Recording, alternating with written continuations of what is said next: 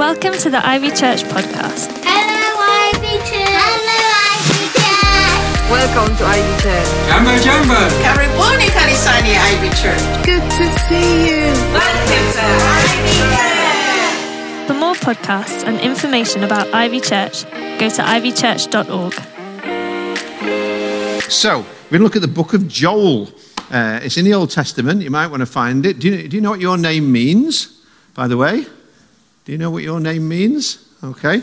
Um, I love the name Joel because it's the name of my son, who's over there. There he is. Oh, big up for Joel. Um, and we picked it, though, we picked it for its meaning. And its meaning is, it means the Lord is God. That's what it means. The Lord is God. Uh, what a great thing to tell your son. What a great thing to tell your child. What a great thing for a child, a young person, to grow up hearing about and knowing whatever happens, the Lord is God. Whatever's going on in the world, the Lord is still God. Um, whatever you go through, the Lord is God. Um, whenever somebody calls your name, the Lord is God. Um, whenever you write your name to be reminded after a date or whatever else it is, the Lord is God. Wherever you go, the Lord is God. Whatever has happened is happening or is going to happen. God is still God. The Lord is still Lord. The Lord is God. That's why, I mean, it's just a great name. Um, 15 different people in the Bible were given the name Joel. But the most famous was this prophet who wrote this particular book um, in the Old Testament, and it's named after him. And it came at a time in history when Judah and Jerusalem unusually were not ruled by a king. Um, they, they, were ruled by a terribly murderous queen by the name of Athaliah. And she was the daughter of Jezebel. And if you know anything about your Bible and this was a pantomime, you're going to be shouting boo for over that because Jezebel was terrible. But then people forget that after her, Athaliah came after her, and she was in many ways even worse. And she exterminated all rivals and the, the, the royal family, including most of her own children and grandchildren, because she wanted to take out that next generation. And, you know, I don't know where you're at with this, but I fully believe that there are spiritual powers at work in the world right now still. And these kind of spirits are still at work in the world. And uh, in the same way that a Jezebel spirit can come into a church and can cause all kinds of havoc and destruction and desolation in her wake, spirit of Athaliah is one that goes after the next generation and wants to take out children and young people so that they don't grow up to know the Lord. And, um, and so she stopped the worship of the Lord taking place in the temple. She replaced that instead with a kind of confused, idolatrous false worship and sexual immorality and uh, false priests and lying prophets. And instead of the worship of Yahweh, she instituted that everybody should worship Baal the god of the Canaanites. And that's why actually Joel never speaks about a, a, king like most of the other prophets, but instead he speaks to God's people here over three chapters. It's a short book, you can read it all yourself, but he uses five words that are used actually 102 times in the Bible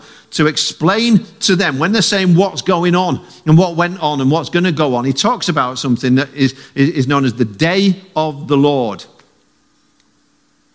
He says, if you want to know what has just happened, it was the day of the Lord. And you want to know what's happening now? We're living in the day of the Lord. And you want to know what the future is? There's a future coming great day of the Lord that we need to be ready for. So he starts with the day of the Lord that had happened in the past. And it's the day of the Lord because it turns out whatever happens, God was somehow involved in that. Nothing just happened in the past. God has actually always been working in the nations. And what they had just been through as a nation was a time of utter national catastrophe, like they'd never seen and couldn't have dreamt of before. And what Joel wants to know is will anybody look at that and ask the question, like, why? And, and what was God trying to teach us through these things? Or will we just sort of carry on regardless? What could we learn Where's the treasure we can pull out of the darkness? Because that's the only way you can redeem it. You know, don't waste the crisis. See, nobody needed to tell them what had happened in the recent past because they didn't even need newspapers in those days to keep on repeating the same thing over and over. They saw its aftermath all around them when they looked in their entry pantries and when they, when they looked out at the world around them outside and they looked at the fields, they saw the aftermath. But again, rather than just going back to normal or waste the crisis, he said there's ways to be able to get something out of this, to find something out of what you lost. And how? How do we do that? Well, the prophet knew God was trying to tell them something, God was trying to show them something. And, and God had spoken to him about it, and he wanted to help them to be able to see it soon. Something had happened suddenly, the like of which they'd never seen before and could never have imagined, really. Joel 1, verse 2, uh, 1 and 2. The word of the Lord that came to Joel, son of Beth, Pethuel. Hear this, you elders. Listen, all you who live in the land. Has anything like this ever happened in your days or in the days of your fathers? Rhetorical question. The answer is no.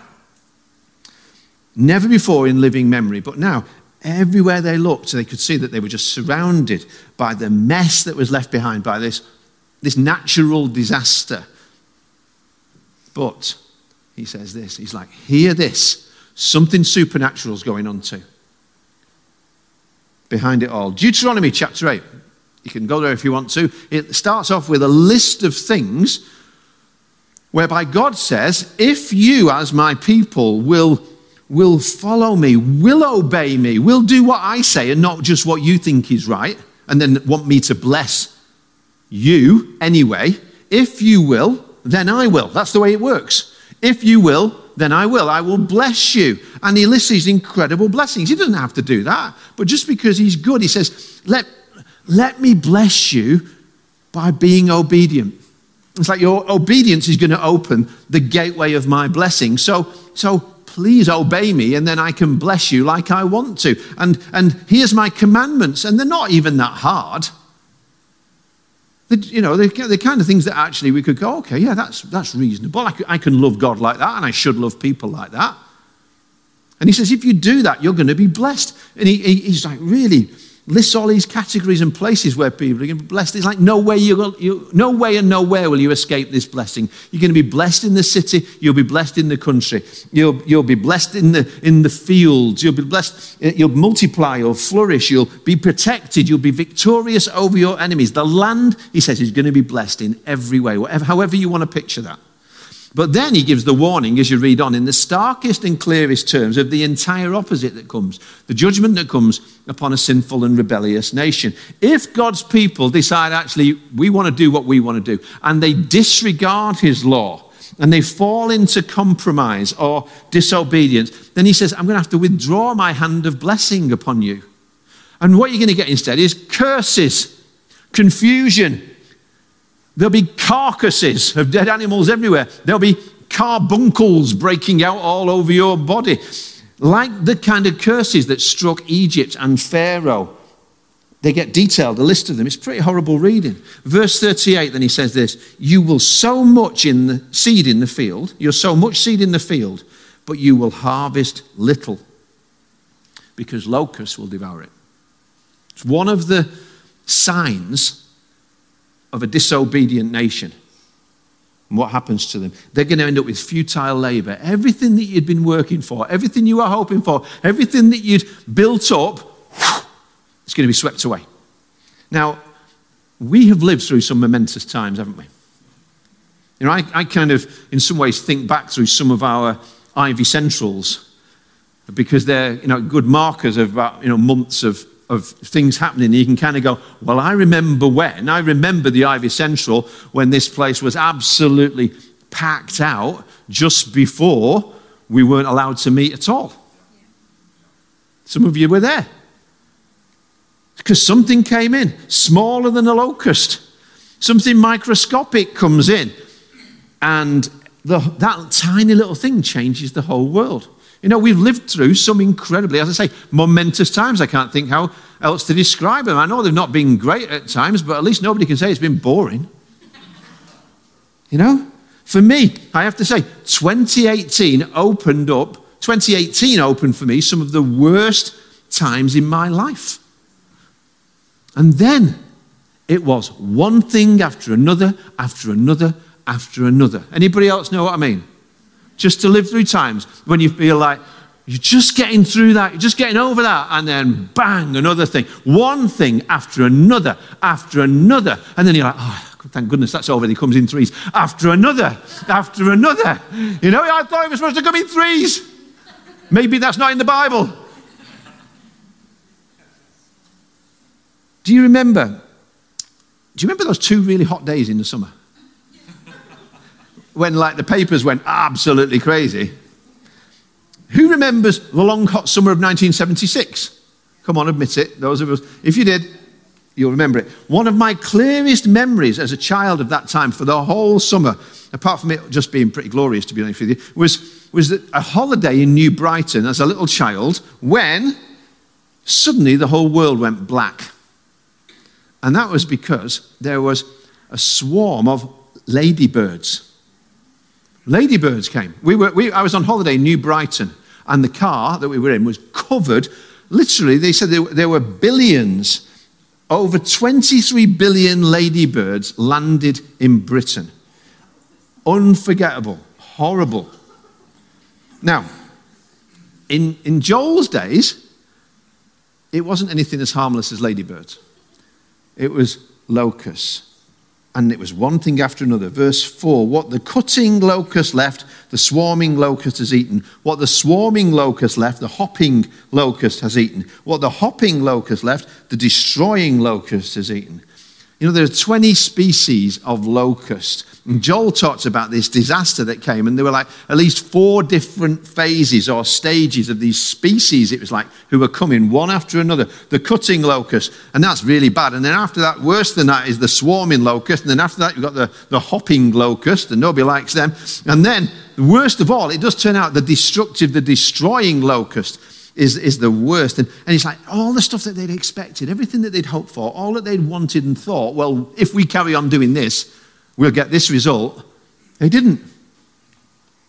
Everything they'd worked for, everything they'd sown for, everything that they believed is gone. Some of us know a little bit about what that feels like from recent years. As you look back, something good that you'd planned, some hope or expectation, some way that you thought it would always be. It would always flourish, it would always go that way, because it had been in the past. For me, again, around that time, right after launch four years ago, was when the locust first started to bite for me and started to strip away and cut things away. And I don't know what it means for you, but some people are still reeling because you've had one thing after another after another, and you just don't feel like you've even had time to mourn properly before something else comes in and takes that away. And the danger is um, we could go through all of that and never invite even God in to help us to say, How can I pull some treasure out of that? What can I do? Is it possible that you could do something even from that that would be like that Isaiah scripture says, that brings treasure out of the darkness? And I think the time before that tiny little enemy called COVID, as I say, was actually worse for me. But just as we were coming around, we started to see other huge effects of the world when, it's, when the world pressed stop and then restart. And you know, you can take the mask off and breathe again. Wow, that's great. But then what else have we had? Well, we've had George Floyd and Black Lives Matter, and then we've had Afghanistan, and then we had the heightened climate fears, and, and then we and through all that. Now, yes, you can meet. No, you can't meet. Go out and eat out to help out. Now, get in and shut up. And, you know, and, and, and we can't meet like this, so go online until you're back in person. And then when we come back in person, it's like, oh, where is everybody? And, um, and, and some people that you thought would have stayed didn't. And it's like, oh, oh, maybe they must have left. And then some of you have stayed and you've been so faithful. And you found we've had some amazing people step up and serve more than ever before. Like unsung heroes. And, and wow, then there's more and more new people coming in. And I'm seeing that the people that I'm meeting who are coming in, they're not just coming in like with a consumer mentality of, oh, look after me and sort me out. They're actually coming because they've been through some stuff and they've been asking questions about God and what matters. And they've actually decided, I'm all in if I'm going to be in. I'm not just going to mess about with this. You know? Because it's like, so, I mean, for me, it's a picture like a strimmer came over all kinds of stuff that we had been meeting in and the places where we've been. And, the, you know, we've been meeting hundreds and hundreds of people, meeting in various places and locations. And then, and it's gone. And some, as I say, left and, and didn't say, and others left because we didn't go back. And I've had people say, come to me, I'm not, I'm not, I'm, I'm, I'm, I'm leaving because you, you didn't go back. And I'm like, the problem is, back moved. Back isn't there anymore. Something happened. The world kept spinning, like it or not. Back moved. We can't just go back.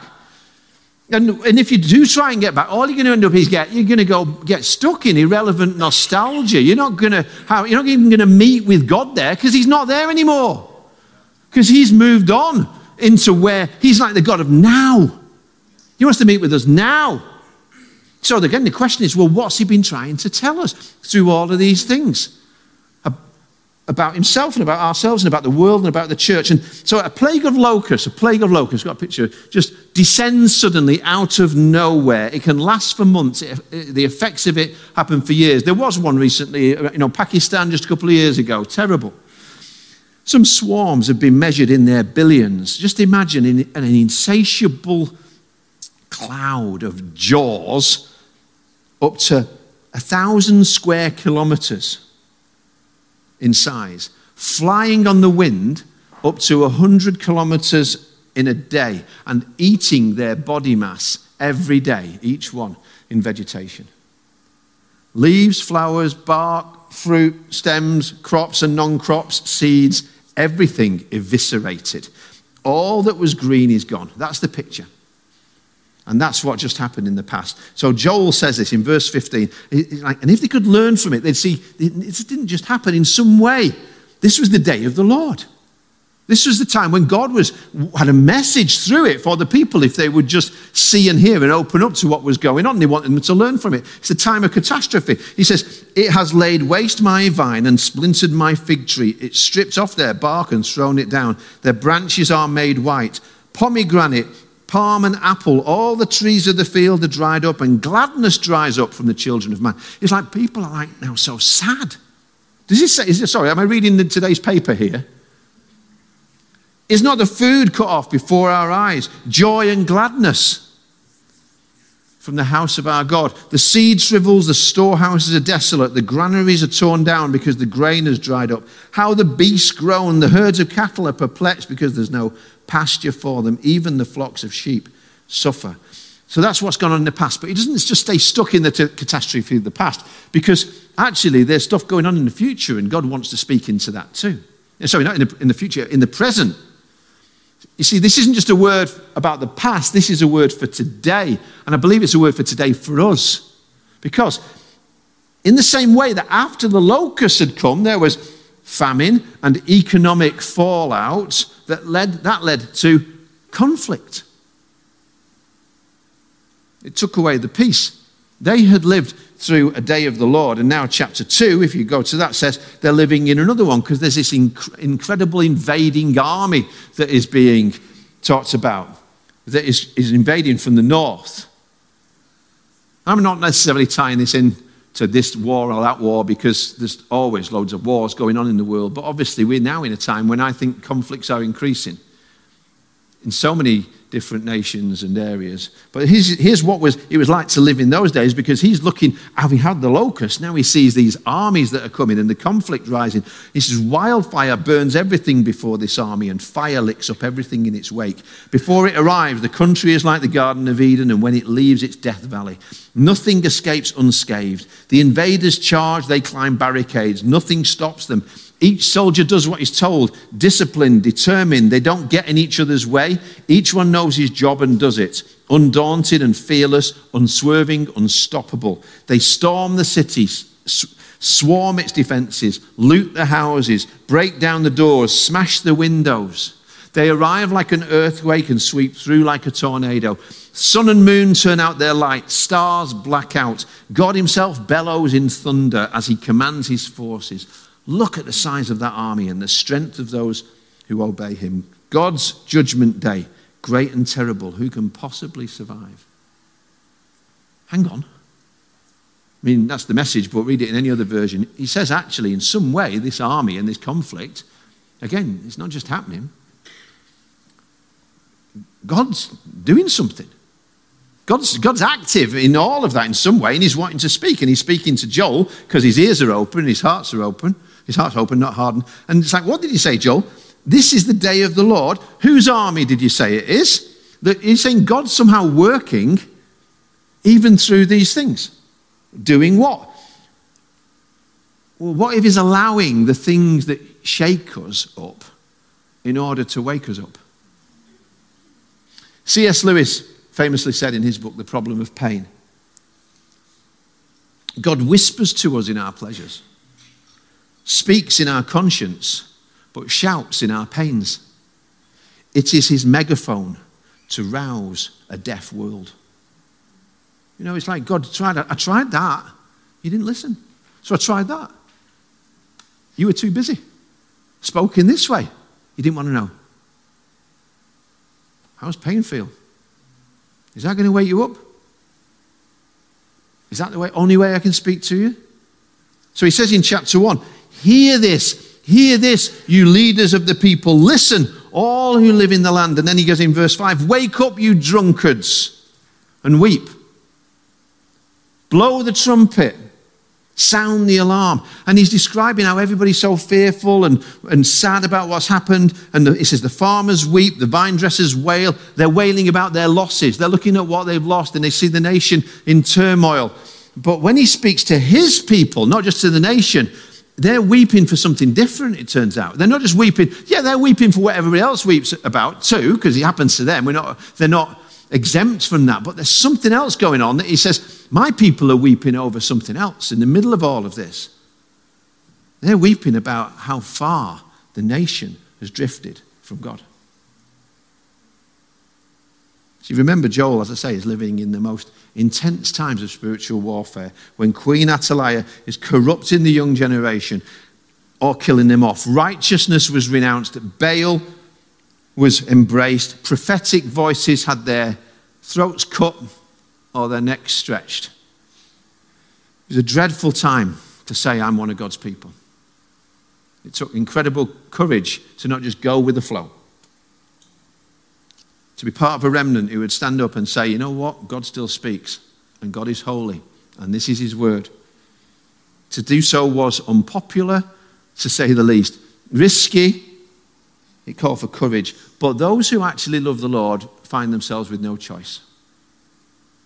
Chapter 1, verse 9 says this The priests mourn, the ministers of the Lord. They feel this most deeply because why? They care about the Lord. They care about the house of the Lord. They weep because this is a day when, the, on their watch, the fires of worship have burnt down so low to embers, and His name and His glory have been dragged through the door or forgotten on their watch. And they look at what once was and they compare it with what's going on now and what's left. And they think how far people have moved away from God's laws and his ways and how deep they've fallen into sin and idolatry and injustice and pride. And, and so many people who said that they once belonged to the Lord have raised a white flag in, in surrender to not just to Athaliah, but to the, prince, the, the principalities and the powers and, in the culture. And Joel Here's the problem for Joel, you see. He's got no choice but to remember his name. What's his name? He's got, he knows every time he says it, no matter what. The Lord is God.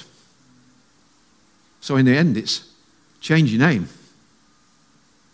or live up to it. Christian. Christian. Change your name. Or live up to it.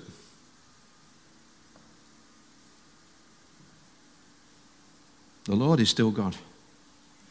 So Joel doesn't look back or just look around, he looks forward. How often do we find ourselves surrounded by people who keep talking about some time in the past when it was better and how do we get back there? And they get stuck there because they have a bigger past mindset or they can see no way out of the problems of the present. So when you start to speak differently, when you start to dream or speak about how tomorrow actually God can still do miracles and the Lord is still God and He could still do something bigger and He could still do something better. That, that, while they're talking about well how awful it, it, it was and how terrible it is, and you're looking in faith at a bigger future, that's going to conflict with their viewpoint. They're going to want to hold you back from that. They want to keep you where they are. It's like crabs in a bucket. You're trying to climb out there holding on. Forward or back? That's the choice. By the way, history's moving forward. History's always moving forward while you wait to make your mind up. Joel proclaimed yesterday, today, and forever, no matter what, no matter who is on any earthly thrones, the Lord is God. The Lord is God. There'd been a plague of locusts. There'd been economic crisis. It turns out in the time there were droughts. Now there's looming conflicts. What do they do? What do we do? What do we do when it all seems to be torn apart? Well, here's what he says Tear your hearts. Tear your hearts and not your garments. The NIV says, rend your heart and not your garments. People in those days, if you were wanting to show how upset you were, you'd grab your clothes and go, Rah! You know, the high priest did it when, uh, uh, when, uh, when he heard about Jesus saying that he was the Son of God. He tore his garments, and it was like a sign of how angry and cross I am. And all. When, but Joel says, you know what? I'm not looking for some, God's not looking for some religious show. He's not looking, he's not, he wants reality. So don't just mess about with the outside. Let God do something on the inside. Let Him tear your heart so He can restore it again. The Lord says, chapter 2, verses 12 and 13, the Lord says, Turn to me now while there is time. Give me your hearts. Come with fasting, weeping, and mourning. Don't tear your clothing in your grief. Tear your heart instead. Return to the Lord your God, for he is merciful and compassionate, slow to get angry, and filled with unfailing love. He's eager to relent and not punish. You know, from out of this, you could get this picture of God like some grumpy God looking to throw lightning at people. But he's saying, no, in all of this, God's just saying, look, I sent you this and I sent you that, and it was to wake, shake you up and wake you up so you'd come to me. Will you come to me? And then this, I mean, what does that involve? It involves me not asking, what have they done? You know, what did the government do or not do, and what are they doing, and what did this people do? Or it's like, what did I do? What have I done? What have I done, Lord? Or didn't, what didn't I do? And that isn't so that God wants to condemn me, but He can't forgive what I won't confess.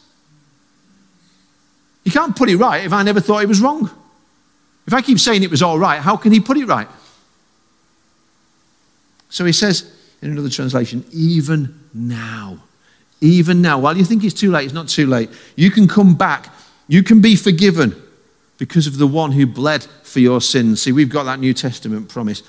But the Lord has always been God and He's always been good. And it isn't like in the Old Testament with some grumpy, grumpy God, because, you know, if you remember that phrase that He uses there, it's used time and time again of the Lord to describe Himself. He used it at the time when Moses had literally just broken all of the commandments. Do you remember that? He's got the commandments on some, on some, some stones and tablets, and then talk about breaking them. He smashes them to pieces because He's so angry. You know, and then what does God do? Let me write you 10 more. you know, you broke all 10. Let's have another go.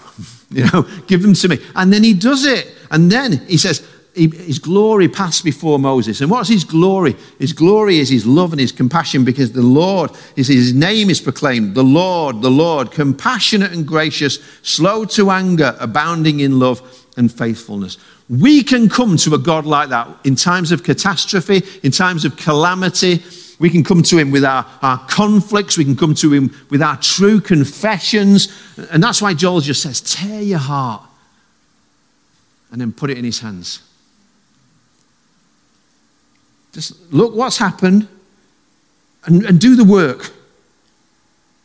Don't just pass it on. Don't just look, don't just scroll on to the next thing on your news thing. Look at what happened. Look what is happening and learn the lessons. Ask yourself, what has this taught me about God? What's this last season we've been through? Are we wasting it? I think we're wasting it. I think I'm wasting it time. What's this actually taught me about God? What's this taught me about myself? What's God been trying to tell me about myself that I've not been wanting to hear? What's this, what's, what's this taught me about the world? What's this told me about, about the church and what the church is going to be like in the future? See, all those questions, they're really repentance questions. And they, when they lead us to think, what can we do differently in the future than what we did in the past? And the great news with this is, actually, God has got a better future. And He's got a great, better future for all those things if we will rend our hearts. You know, we could look at what was, and I can look around sometimes and, and think, well, we used to meet in all those different places, and, and, uh, and then we had to go online. I don't think we had to. We chose to, and it's been incredible. And it, what it's done is it's raised our game, and we've connected with people we never connected with before in ways that we never did. And the fact that we've ended up having to, some people have gone and some people have come. And I love, I really love a lot of the people who've come. I think I'm so pleased that they've come and joined us and are part of this. God's done amazing things, but He always does, immeasurably and abundantly more, everything we can ask or imagine, if we believe Him and if we'll have a go. You know, some of these things, now, the, you, I mean, you can come to this church and have no idea about the impact and the reach of this church by coming on here on a Sunday morning or whenever, occasionally. And for us to be able to be at the centre of this thing and being something like launch is huge. Other churches recognise that in a way this church just never does. Very rarely does. And, um, and you know, so it just recently, even through this, we're like, we, we, we developed a thing called the Discipleship Pathway. You may have heard about it if you've come in here. We, we changed the church around to do with how we are church in the different ways. And then from that, we developed a course. Tim and Steve done a brilliant job of helping us to be able to do that. And then something happened whereby we had the opportunity. We do a thing that we started in COVID called Right Now Media. Some of you, if you're in a grow group, you, you know that we, we don't just do what we used to do and let's have our Bible studies. We invite Grow Group leaders to do brilliant Bible studies with amazing world teachers who then come and help us to be able to go deeper than it would be if it was just me trying to write Bible studies every week. And then from that, we ended up with an opportunity that led to this. So we'll watch it.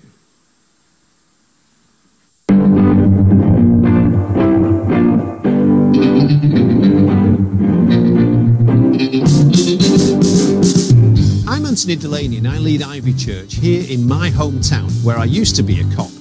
Our motto is, we do things differently here. In Luke chapter 15, Jesus Christ told three of his most famous parables back to back to show us from the perspective of God the Father that everybody is lost and loved. What if we could track the biblical pathway of how you go from lost and alone to found and at home in the Father's love, then partner with his cosmic plan to redeem this broken and fearful world?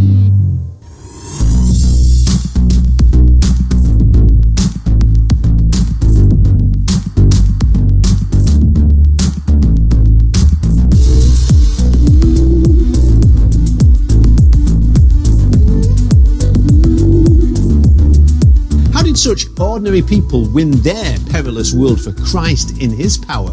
And what's stopping it happening again right here if we'd courageously restart and re engineer church as a disciple making movement?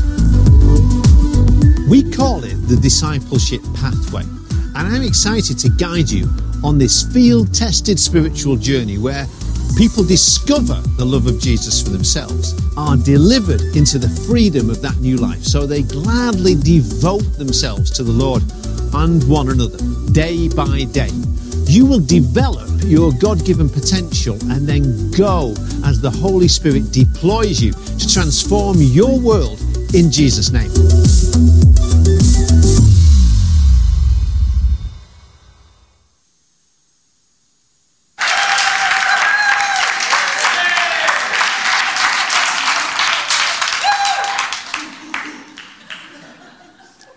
Pretty cool, isn't it? I don't think we would have. We, we learn. We learned that through the hard stuff. God gave us that. All our ideas didn't come in some like, oh, let's go away and have a spa day and pray and seek the Lord. That you learn. You learn when you're on your knees and you're in tears and, you, and you're like, God, what we're doing isn't working. And then he says, Well, try this. And you're like, I'm not sure that'll work. And then he shows you and he works it. That's what he does.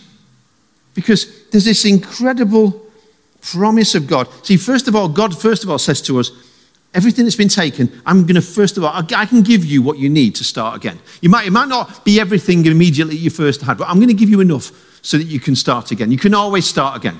Chapter 2, verses 18 says, Then the Lord was jealous for his people. This is after they'd prayed, after they'd fasted, after they repented.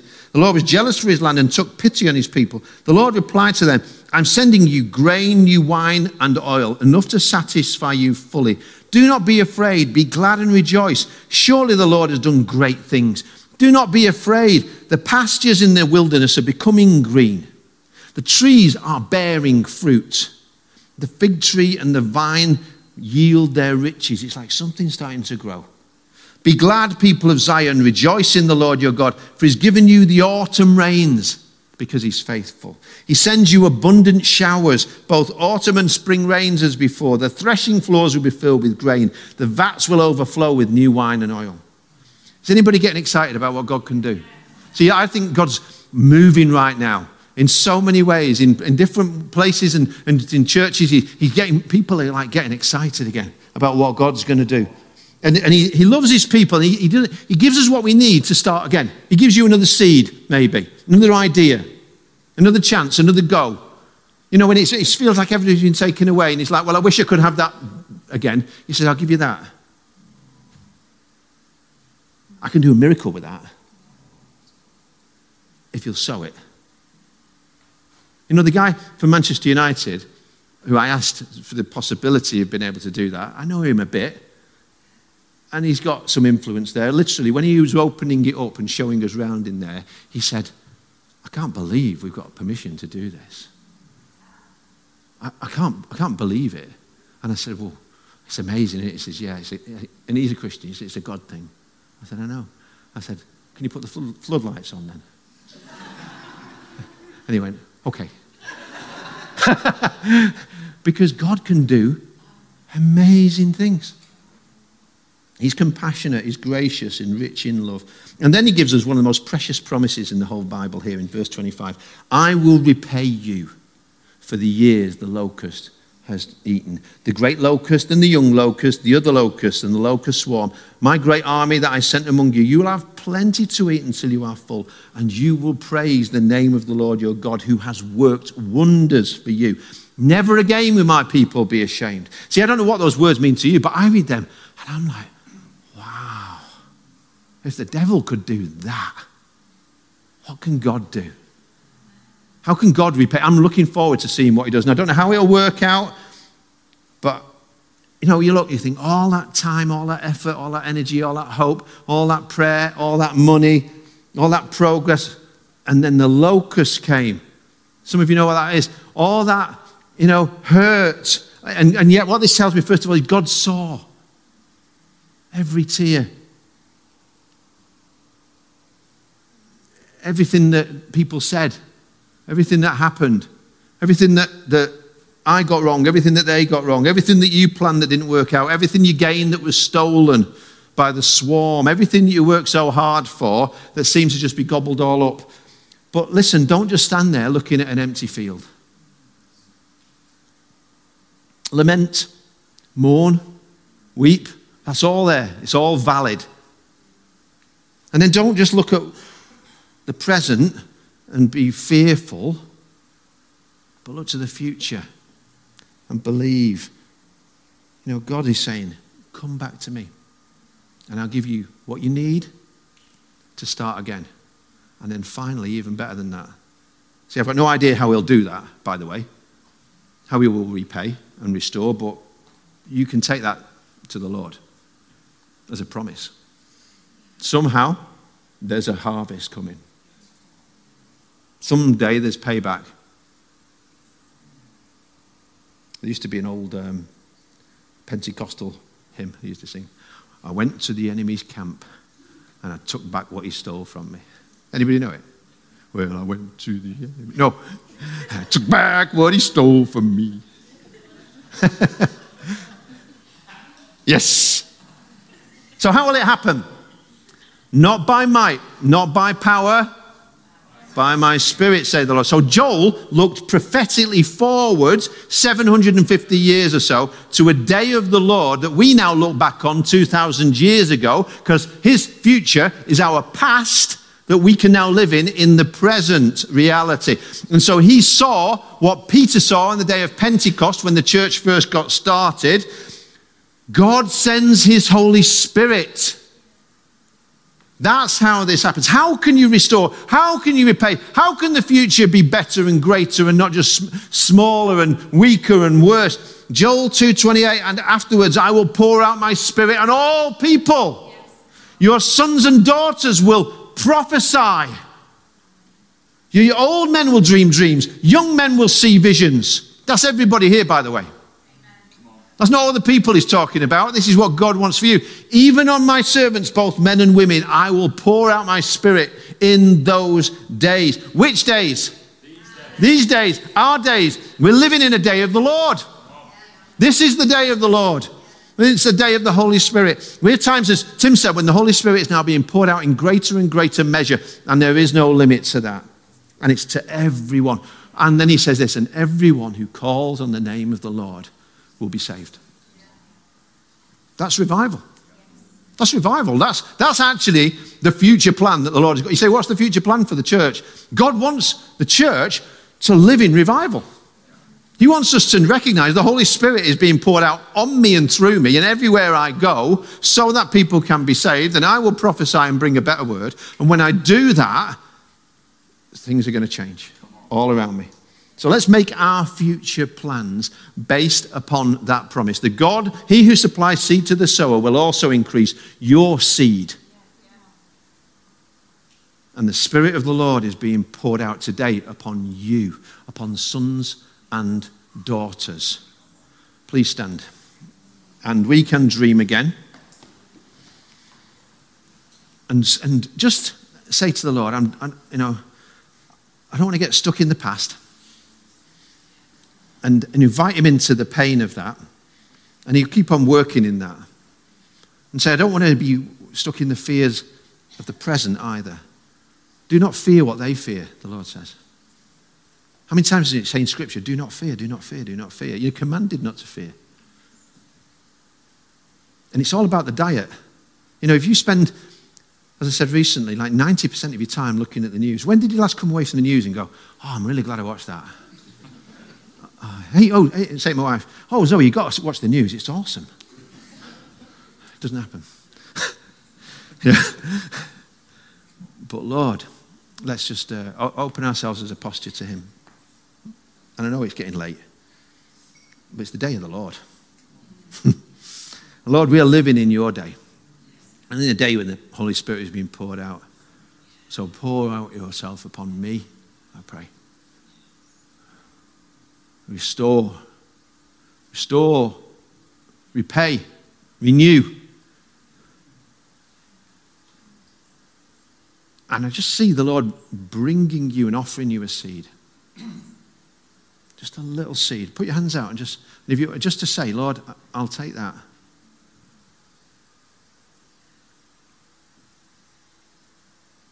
Even if it's you know, faith as small as a mustard seed, it's what you put it in because you're putting that, that in with confidence and faith in the Lord. And that's what unlocks the miracles. That's what unlock, unlocks the, the things we could never dream, ask, or imagine. That's what, for me, as I say, when I look at that video and the Right Now Media thing and think that's going to be something that is going to be blessing people all around the world. From this little place, God's going to do, you know, it's a seed that God is growing and watering. And, and, and I'm, Lord, I'm so amazed. And I thank you, Lord, for this church and for this team. We can be a seed bed. We can be a place where you can, you, look, please let us be trustworthy with the things that you give to us. And Lord, some of those seeds may have to be watered with tears. But those who sow in tears will reap with joy.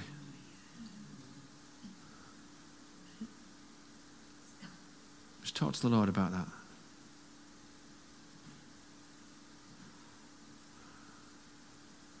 Some of this has been him saying, I, want to, I need to break up the, fa- the hard ground, the fallow ground, so I can put something new in you. And he's been doing it.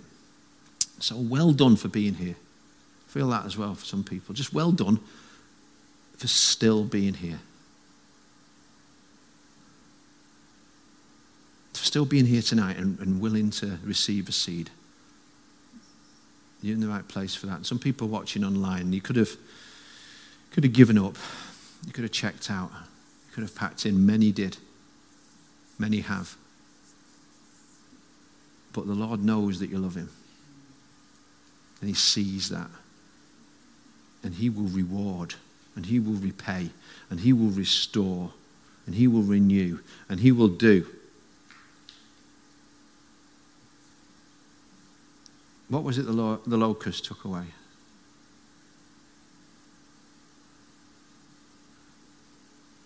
Can you trust that to Him? One thing after another. Lord, that's where we've been, but I pray now we would live in a day of the Lord that is a different kind of one thing after another. That somehow you open up the, the blessings that come from us just trying our best to be obedient to you, but at the same time recognizing, Lord, you are gracious and compassionate, and slow to anger and rich in love, and we just need your grace. Hmm. And while you're standing there, if you need healing, physical healing, emotional healing, mental, spiritual, just raise a hand. Just raise a hand as a sign like, yeah, I, I, need, I need something from the Lord tonight. I need him to touch me. I need him to, to rest- if you know you need the Lord to restore something that the locusts have taken away. And in the name of Jesus, I release restoration in the name of Jesus. In the name of Jesus, I, re- I release healing in the name of Jesus. And where, where something something was dead come to life, something that was stolen be repaid, something that was fractured be broken, or be healed, something that was that was you felt was useless and gone be resurrected in the power of the Holy Spirit. The Spirit is now being poured out upon you, because uh, why do you qualify? You're a son. You're a daughter.